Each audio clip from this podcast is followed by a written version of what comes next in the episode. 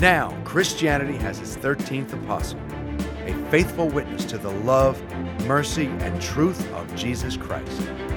How about you? Will you be the 13th apostle? Theodicy, not the Odyssey.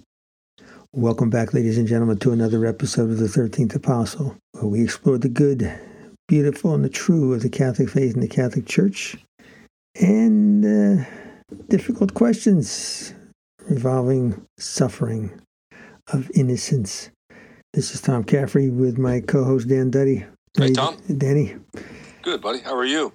All right. That's good. So, the. Um, so theodicy, you know, it's uh, this is you know the question of why does a good God allow not just suffering but innocent suffering?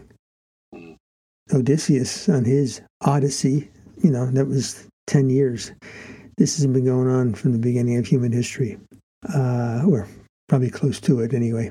And we are going to talk about the greatest story that dives into this question uh, in the book of Job. And it's interesting, you know, the uh, the Old Testament is really known as uh, the Hebrew Scriptures because to them there's no New Testament; it's just their testament, and um, they as but there's no indication that Job was Jewish. And this, uh, most uh, biblical scholars say that the book of Job may not be historical, but it's like so many things that are, whether it's myth, legend, that they tell tell a truth. You know, they're vehicles for truth, whether or not they actually happened. You know, we we learn morals to our stories, right? To go throughout whatever Grimm's fairy tales, uh, the Arthurian King Arthur uh, legends and whatnot. You know, whether or not something's happened, they all carry morals. The morals to the story. What's the moral to the story? And uh, so, uh, but anyway, it's interesting that although you know it's not in the the Torah, the main books of uh, for the Jews, it is in the Hebrew Scriptures. Uh, there's no indication that he was Jewish. But there were practices and traditions, and they're in that story. So, um, so you know, it's really it's. I want to hear your take on it. You don't have to give me the whole. Let's let's not give us the whole summary. But you know, is there anything initially that you want to say about the the Book of Job? Yeah, sure. So, well, I guess we can generally call ourselves New Testament people because you know we uh, we have witnessed Christ through the through the Gospels, and we witness Christ through our prayer and through our personal relationship with Christ. Whereas in the nature of Job, as you just said, no sense in me uh, in re-emphasizing that. But what I want to emphasize, and I think is hugely important, is that is the the humanity, the humanness of Job and his story of wealth and health and family having been completely destroyed, which we can get into in a little bit, and how we here, uh, you know, in, in the New Testament can absolutely relate to tragedy, the very same humanness and and uh, and tragic happenings that happened to Job. Maybe not the exact tragedies that happened to Job because it was immense what happened, or, or, or depending how you want to look at that, what was taken from him by by Satan himself when our Lord unleashed Satan to do what, what Satan made happen. But what's really cool is the fact that God is, you know, omnipresent. He's he's he's in the present. So it's the same God, same truth, same humanity in Job thousands and thousands of years ago is the same humanity that lives with us today. So the story of Job is very, very inspiring and extremely relatable to us today in 2024. And I think that's really important. That's a, that's a great connector between old and new, and us who are living with the walking with the living Christ in the new in the New Testament. Well, I think that you know taking this from the what we would call the rabbinical standpoint, uh, the rabbis, uh, the scholars, it's really interesting. And you look at, again, we've talked about this many times, you look at the original languages, in this case, Hebrew for the most part. There's a lot more to it uh, than what we often see just uh, when we read it in English. And, you know, so it's interesting. It's just like there's wrestling matches in here, and there's wrestling matches for us with this book. And it's mainly with the introduction, you know, why would a good God allow innocent suffering. It's a reason why people don't come to faith or they give up their faith when they become adults or they're adult in adulthood and they come up to it. They'd have a terrible experience. I mean, we all have and will have a terrible experience, even if that terrible experience is just our eventual death. Uh, what I did find interesting about Job, though, was in light of what, what you were just saying, he never cursed God. And, and it was a powerful loss. I mean, he, he had he had so much wealth and livestock that were that was destroyed when Satan visited God and God said, "Go for it." You know, he's Job's how, one of my. But how do you uh, how do you square that though? Would you, you would you if you knew what someone was going to do to your son or daughter? Would you allow that to happen, short of death? Are you, are you talking to me, or are you talking regarding God the Father Himself? well, I'm to? saying what God did. I mean, He had a wager with Satan. I mean, let's face it. He's having a bet with Satan, or as the Hebrews would say, Satan. And the Hebrews don't at all believe that uh, the Jews don't believe that Satan Satan is not a noun; it's an adjective Satan is, in, in some ways, I mean, they do say uh, the translation in the Hebrew is uh, deceiver, is prosecutor, and they, there's a lot of uh, writing about Satan. Actually, they say the Satan is a um, has a respected position as let's say the chief prosecutor in the heavenly courts, and God is saying, okay, well, have you ever seen a man as upright as Job? And Satan is saying, well, wait a minute. He's got all this beauty. He's got all these blessings, if you want to call them that. He's got all this good. Well, of course, of course, he's going to be, you know, holy or devout or whatnot. Take it away from him and see how he is. Mm-hmm. Right? And so, so they, it's like a game. It's a game with a wager. Yeah, and I, I don't think we could ever really ever come to comprehend God and his reasoning, his true reasoning, other than the fact that he's all love, and we've got to we've got to trust in that. And I'll never doubt, never doubt why why God would allow such things. But there's an immense beauty that came from this. First of all, God absolutely stands behind his son Job and says he's a really special guy. All right, and there's no one else like him. He's blameless and he's upright. Yeah. So and so, would you do that to your son? So let me go on. So Satan can Satan says that he's only righteous because God's given him so much, and and so God permits him to go and do what Satan does. And God knows that the reason his uprightness stands in the fact that he, he does not curse God.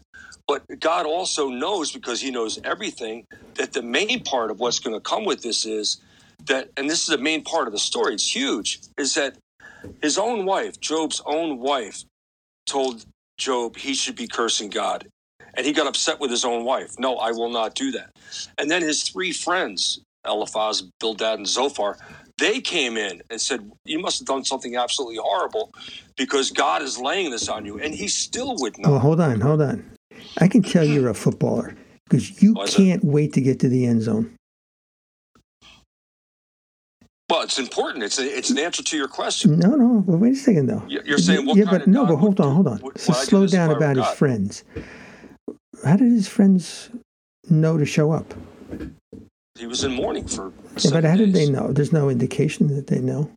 I don't know. I, I couldn't tell you how they knew. Right. So, um, and notice though that God didn't. Were, notice that daily, God. Notice that God didn't friends. take his wife, and yeah. God didn't take his friends and the the uh, the tradition, the lengthy tradition, is that God didn't take his wife, Job's wife, took him everything else pretty much, but not his wife, because the loss of a wife is like death. And remember, he said this. He said to Satan, "Don't kill him." So you do all Yeah. this other stuff. You can't. So, Don't but you didn't. But you didn't do anything about his. You didn't take his wife because losing your wife is like is like death. Mhm. And losing, you know, you've got friends. Well, there's no indication. There's no mass communication back then. And so the point of that part is that close friends, true blue friends, loving friends, just know. They know when they have a sense that something's wrong with another friend. And so they show up. And in the Jewish tradition, you know, they show up and they don't say anything. Because one of the worst things, as you well know, people, when there's a tragedy, a bad thing, certainly a loss of life, an unexpected loss of life, people show up and they say things. They mean well. But yeah, it's reverence. The silence is reverence for for the grief. Yeah. it's reverence for the grief, it's reverence for that person, the, the person you love, and and Mhm. you can't say anything that's going to assuage that grief. Just let it happen, and that's what these friends do. They and that's the Jewish tradition of Shiva, sitting Shiva. They show up, they're mourning, but they're not saying anything until that magical seventh day, that holy seventh day passes Okay. you know and then and then as you say then they you know they start you know they start they start on him Yeah, they break loose. Yep. but how do you did, there's a there is a you know that expression the lord give the lord take blessed be the name of the lord Mhm. that's a difficulty for many people what's the point of the lord taking Well, again how does a good god and you can't just say see i know what you're going to do because you've already done it well we can't know the mind of god Well, but Job, that's not the story of enough Job, that's what Job tells us. Job actually comes out and says, How can we truly satisfy the justice of God when he's so mysterious and he exceeds human comprehension? That's in the story of Job. That's in the story, but that's not in the beginning. He's got to lay out his prosecutorial. You know, why are you? Why is this happening to me? Why are you doing this to me? No, no, he cursed the day he was born. He never cursed God. I didn't say he cursed God, but he doesn't know why, Why? this is happening to me. This is massive, unimaginable suffering. Okay, but I thought you just said, how, could you do this to me? I thought you just said that. That's why I responded the way I did, because that was not Job. There was a tremendous amount of humility in his cowering into a dark corner on earth, saying, I can't take this. I curse the day. I, you know, No, but he is challenging God. He is challenging God uh, in in this uh, narrative, and you know we you know we get to uh, you know he's yeah he's cursing the day he was born, but you know w- w- he wants to know why why would this happen? What else could I have done? And we can imagine ourselves in this situation. Well, I'm really trying to be a good guy. I followed your your laws, your precepts. You know, living living properly uh, you know, being f- a faith filled guy, and look at what has happened to me. And obviously, God, God allowed it; otherwise, it wouldn't have happened. So, you know, that's uh, that's when you got the back and forth between the uh, the friends and Job. And you know, it's interesting. Uh, you know, I'm not born knowing this stuff. We're not born knowing this stuff. You know, I learn these things and whatnot. And it's very interesting to say, you know, eventually the three friends become two.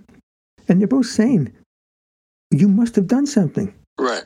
You know, Yeah. you must have been, you, you, you must have sinned. Yeah. So you got to examine yourself. Where, what did, what did you do? And he's saying, I'm, no, no, no. I've exam- I haven't done anything. And they're pushing back saying, you must have. You know what, the, you know what it is? It's kind of like, and anybody out there in our audience who's been a caregiver to somebody, to a loved one who's got a protracted problem, you know, and Right. the worst, of course, that we're probably the easiest to imagine is maybe Alzheimer's. It's very common, it's well known in the healthcare world that you start taking it out, taking out your frustration, your impotence at being able, not being able to help your loved one. That mm-hmm. something they're it's you, you take it out on them even though they're totally innocent and it seems like that's what job's friends are doing and it's also what human nature is that that suffering is so terrible. I don't want to ever have to go through what my loved one is going through. So, what did you do to bring this upon yourself? Because if you didn't do anything to bring this upon yourself, and it's random, or it could happen, it could happen to anybody. That means it could happen to me, and that's terrifying. Yeah, that's true. I agree. And but but the three that, friends become two, and the suggestion is that the one friend couldn't take it anymore, and left. Mm-hmm. And now and, and now you have the two. You know, so that's what, and that's traditional morality in you know in the Torah.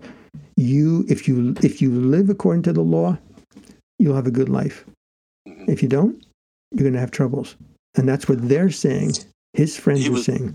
Yeah, and I, I and I think that he was also accused by his friends that along these lines, like, hey, hey, Job, you're out there helping people all the time in their pain, and now here you got this major infliction of pain and suffering. You must be full of soup. You know what I mean? You must not really know people's pain. You must be kind of like acting this out because here you are, you know, getting hammered by by God Himself. But true, it just did become very confusing to Job, and it did cause a lot of a lot of anxiety. True, and if, and you know, as we're moving through the story, that he did he did seek out God. He wanted to get answers from God, uh, and you know, he, he just he, he wants to know how could this happen? Like, what's what's going on here? So he desires for in prayer and so forth, someone to mediate, you know, between himself and God, and uh, to get some answers. And as you know, and I'll turn it over to you, God God comes to him, right? Yeah, and I mean, essentially, God tells Job, you know, that he's right and your friends are wrong. And you know, you you were an upright man. It wasn't that you did anything well, Job's asking, you know, well, okay, essentially, why then why am I suffering? And in fact, Job refers to his friends in the Hebrew word as windbags. And I got a kick out of uh, out of you. You called you called me that once. No, I'm sure it was more than once. We've been doing I this. You were gonna, I thought you were going to deny it. You said I'm sure. we, we've been doing this how many years? my even especially when windbag, windbags call other people windbags. Anyway, go ahead. That's why I say you're biblical. oh, that's why all this time, man. I've been going to sleep with a smile on my face. You are biblical. all right. Um, and you know, so he's he's saying that God, essentially, what God God gives him uh, the grand tour of creation of the cosmos and some of the real specific things about the, uh, the you know about the cosmos, and you know it's how complex it is, right? And uh, you know, so I think that you know, and we're we're cogs in the universe. We're we are cogs. And Absolutely. I, have read something that was fascinating uh, about this. I mean, learning this was was amazing and they, it was a rabbi who used a um, uh, a story to analogy to try to explain that we're we're we're cogs in the universe. We're special, but we're but every part of a machine, every cog in the wheel is, is special, plays a role, and it's so now we're in this cosmic play, and it began millennia ago and will presumably continue for millennia. And so there's a Shakespearean aspect to this. Imagine you're in a play. So somebody's complaining about their role. It's a bit role, you know, a bit part. So imagine you're in a play, and uh, you know, the role is that is limited to you entering the stage, and then you slip on a banana peel, you break your leg, and that's it. They take you out. And you complain to the director, and the director says, you know, there are thousands of lines, thousands of words in this play that preceded yours, and thousands will follow yours. And the ones that preceded led up to your part, and the ones that follow follow off your part. So you and if you make a change here, it could be a, a big ramification there. And another a rabbi wrote that imagine the sneeze happening in, well, I'm going to say New Jersey, and then there's a tsunami in Asia from the, the, the buildup of what's following that sneeze. And so the, the point is, you know, that everybody has this role. We don't know why, uh, because God doesn't answer Job. He never gives him an answer to his question. And we don't have we don't have a definitive answer to the question of why a good God allows. There's no shortage of, of, of responses over the ages, but there's no definitive answer in the book of Job. This is why I allowed this to happen to you. But there is an answer between the lines when we're given because we we're we have this wonderful gift of imagination and discernment that Job asked for forgiveness for his friends for their lousy advice. And that is what's most pleasing to God. Amidst all of this, amidst all of his anger and all of his suffering, Job still comes forward and asks for forgiveness for his friends, for their, you know, their heresy, their lousy theology. And and that really, really pleases God to the point where he then restores tenfold, hundredfold Job's health, twice as much property, new children. Okay, so Dan Dan has suddenly lost uh, his remaining seven children.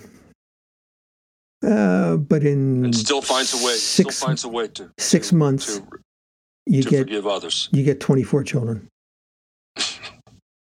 so, it, it, the the point I'm making is that the new gain never replaces the old loss. No. And it doesn't replace that loss. The question is always how do you how do you see how do you interpret this experience and I, I think the interpretation that I loved that I love the most about the book of Job and how it unfolds and how it ends is that Job's saying, "No, if I'm righteous, then why do I suffer?" You know, the friends say that I must have done something wrong, and God says that they're wrong. Okay, so what? God doesn't answer. But God says, and, and this is the point of God, God's God is responding to Job. There's a difference between a response and an answer or a solution, but he is he is responding. And what he's saying is that I just want you to know that I'm here. I'm here with you. You know, as you suffer, you know, you, you know, you won't understand. But I'm not here for an intellectual purpose. I'm not in here for an intellectual response so you can understand, but to give you compassion, hope, strength, love. I'm here to give you me. You were looking for an answer. I gave you me. You found me. You found God. That's right. Yeah, we are subjected. We are we are the author of nothing, but we do have a will, and it's in Job's will, in spite of his uh, immense suffering, that he still forgave his friends. He knows that he's the author of nothing, and it's it's, it's well, he's the author the, of that forgiveness. Yeah, his own will, but he's not the author of life, and he's not the author of death. We're subjected to the generosity of, of God. God makes the, the, rain lack, fall on the good and the bad, and the sun shine on the good and the evil. Yep. It's uh, these these are these are difficult uh, uh, difficult questions, and they don't. This is not like a TV series or a TV show where it wraps up in a nice neat bow at the end. There's still wrestling matches. Yeah. You know, once you go, once you suffer, and you believe you're innocent in that suffering, you're looking for a response, or you're going to be quiet. You're going to shut your mouth. You're going to go through that that desert, and you're going to, if you're looking for God, then you'll find God. You're not going to get the solution to the problem that you had in your mind you're going to find God.